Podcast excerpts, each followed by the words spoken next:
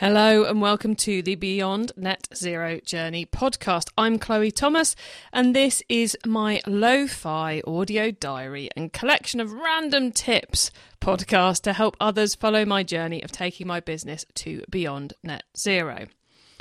Now, this is going to be our last episode until 2023 because in December and early January, I need to focus on the business as usual stuff in my business. And no, I'm not going to be ignoring the world of net zero.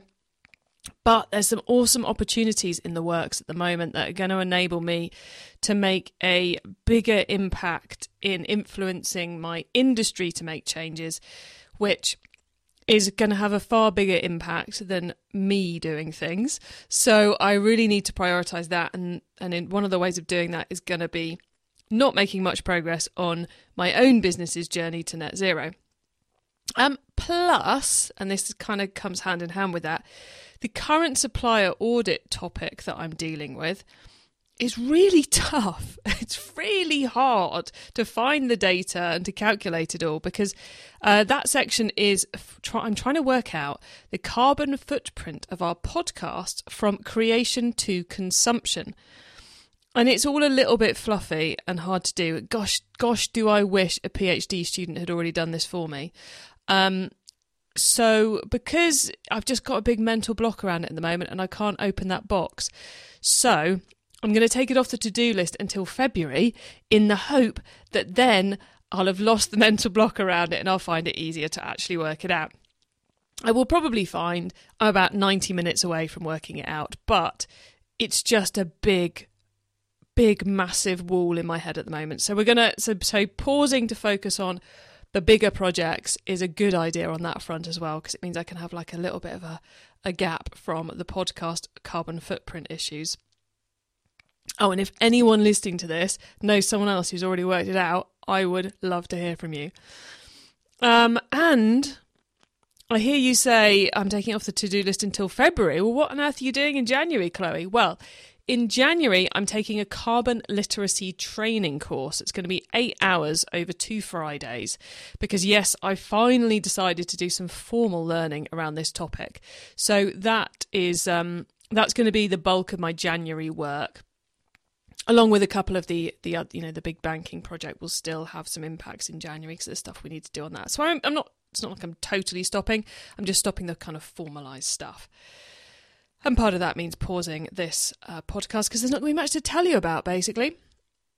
Okay, so what have I actually got to update you on today after I've told you we're going to pause till January? Well, offsetting. Always like to start with our offsetting update because the aim of the of my business, my aim is to take us beyond net zero so that we are both reducing the carbon we use as a business as much as possible, but also offsetting it so as we do better.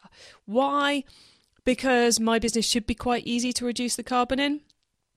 And I work in an industry that's awful. It's just awful, the e commerce industry. There's so much we need to do. So, because I'm in that industry, I feel I need to go above and beyond.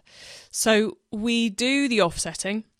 Um, and I use, I've been having an interesting debate this week on LinkedIn about trees. Should you plant trees? Should you not plant trees?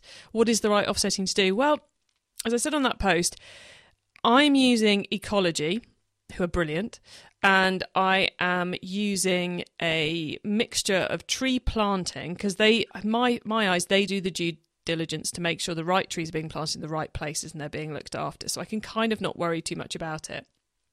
And they also do carbon offsetting via great projects to reduce carbon. So they do the due diligence so I don't have to. Once I get through the massive supplier audit piece, i.e., the redu- reduction of our own carbon usage side of things, then I might get more into the weeds about the right trees to plant and the right projects to support. But for now, I'm comfortable that Ecologi are doing good enough for me not to need to spend time on that because this whole sustainability piece is a big thing of um, of prioritization of effort, really, especially when you're in a one person business like I am. Now, uh, like I said, we're using Ecologi. If you want to follow in my footsteps and do that, then head to chloelink.com forward slash offsetting, where you should see um, what we're up to.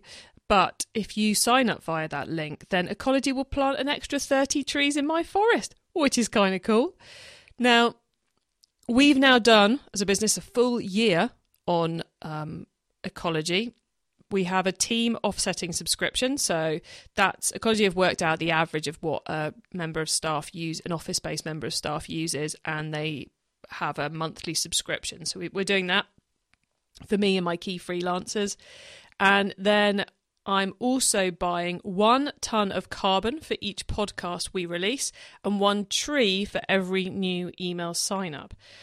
That's now taken us to, at the end of November, uh, 9,090 trees and offsetting 243 tons of carbon which has gone towards uh, 19 projects which range from I love going and seeing what they what Ecologi have spent my money on it ranges from methane capture in India to wind power in Thailand and cooking stoves in Tanzania. Love that last one. Helping people have more reliable cooking stoves. Brilliant.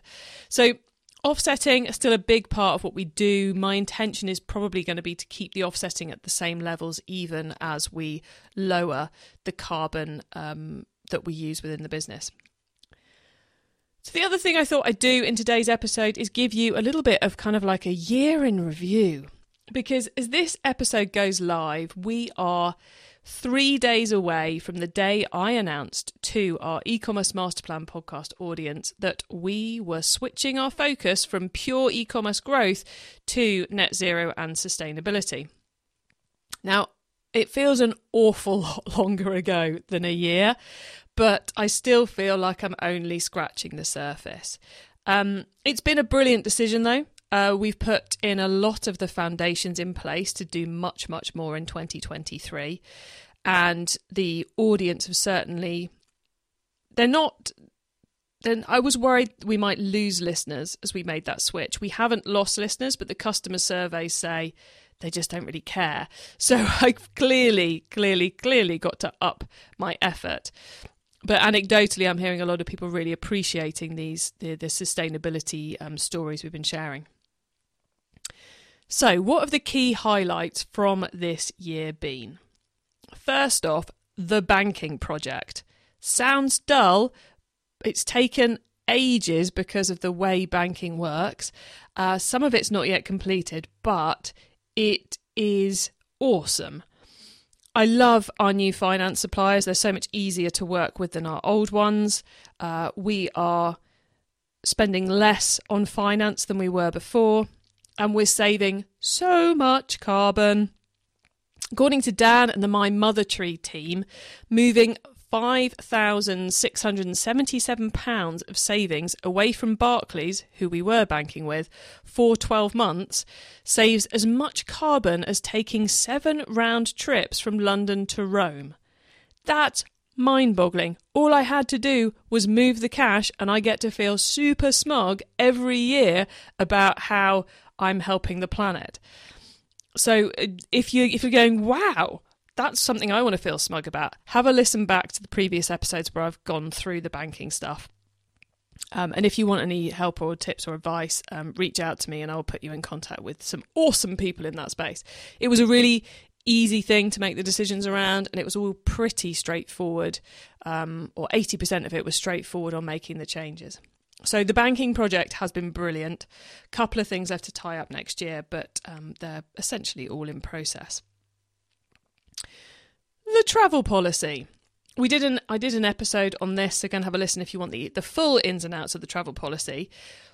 But basically, by going, this is what it is, has given me so much clarity, and um, that's made me much better at working out what I should and shouldn't bother attending. And the the whole not flying thing is a very powerful social media message, so it gets people talking. And a large part of my aim is to to flag up in front of people there's another way to do things. Not to get all preachy but to be there's another way. You could do it this way instead of that way if you wanted to. You could make a more positive impact. So i will be sharing more about my non-flying journeys next year. Um, And I'm even thinking about a train based trip to the Shop Talk Europe conference in Barcelona in May. It's going to take two days to travel in each direction because I live in Cornwall, so it's essentially five hours to get to London, and then you've got to get over to St Pancras, then get to Paris, which is another two and a half hours on the train. So I'm figuring Cornwall to Paris day one, and then day two, there's a what looks like a straight through train for seven hours down to Barcelona. So um, plenty of social media time on that, but plenty of time to do some work as well. And to be honest, flying there from here would pretty much take about the same amount of faff anyway. So that might be happening. So watch out for a lot of noise on that one. Um, so yeah, the travel policy. Feel really good about that. It's made made things a lot more straightforward, and I get to feel quite smug about it. And it's getting people talking too. Smug seems to be a theme here. Um, Another highlight from the year has been finding ways to make progress. I did a whole episode on the fact I felt like I wasn't making any progress at all, which I think I opened this episode with as well. So it's a, I've discovered it's more of a mental thing than a reality thing. But there are a couple of key things I've done that have helped me keep making progress and keep on track. One is this podcast slash audio diary because it creates some accountability. I need something to put out. Um, secondly, time blocking. So, normally every month I put aside two mornings to focus on our net zero journey and creating this podcast. That will be happening again in February because in January I've got this course to do. Uh, and then staying positive, that is crucial. It's very easy to get depressed as you look at these things, but if you stay positive, you will make far more impact and um, it all goes far better. Close to finding ways, and very closely linked even to the finding ways to make progress bit, is the brilliantly helpful sustainability community. Um, in most cases, let's not talk about podcasts, uh, podcast carbon footprint, but in most cases, someone else has done the hard work for you. When I hit the banking project, I was all ready to dig out the CSR data on each one and run all the numbers. But actually, there are some brilliant services out there who've already collated all that. So you can just look at their lists and go, oh, right, our bank's bad. Oh, look, that bank's good. And the decision making bit is so, so easy. And it's often the case with these things. Also, the people in the in the sustainability community are super helpful and collaborative.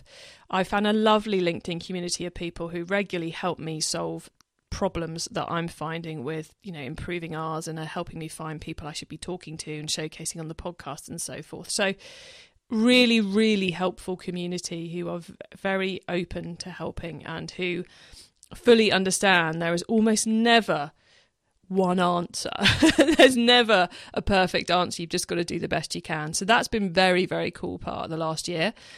And then the last thing from my quick review of our year is that I've actually started investing in some e commerce businesses who are really pushing the changes. Never done that sort of thing before, so it's been a really interesting journey to start doing that as well and um, to get to really feel like I'm really, really, really helping, not just inspiring people, but actually getting behind some of the businesses that are doing some amazing things.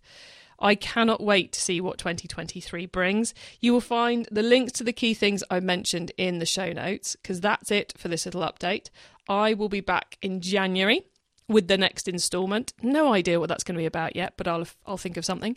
So in the meantime, why not listen back to some of our other episodes? I've mentioned a few of them. You can find them all by scrolling up the podcast feed or exploring our little site. And if you've got questions, something you'd like us to cover, or you want to tell me I've got something totally wrong, please do get in touch and have a lovely end to the year and I will see you in 2023.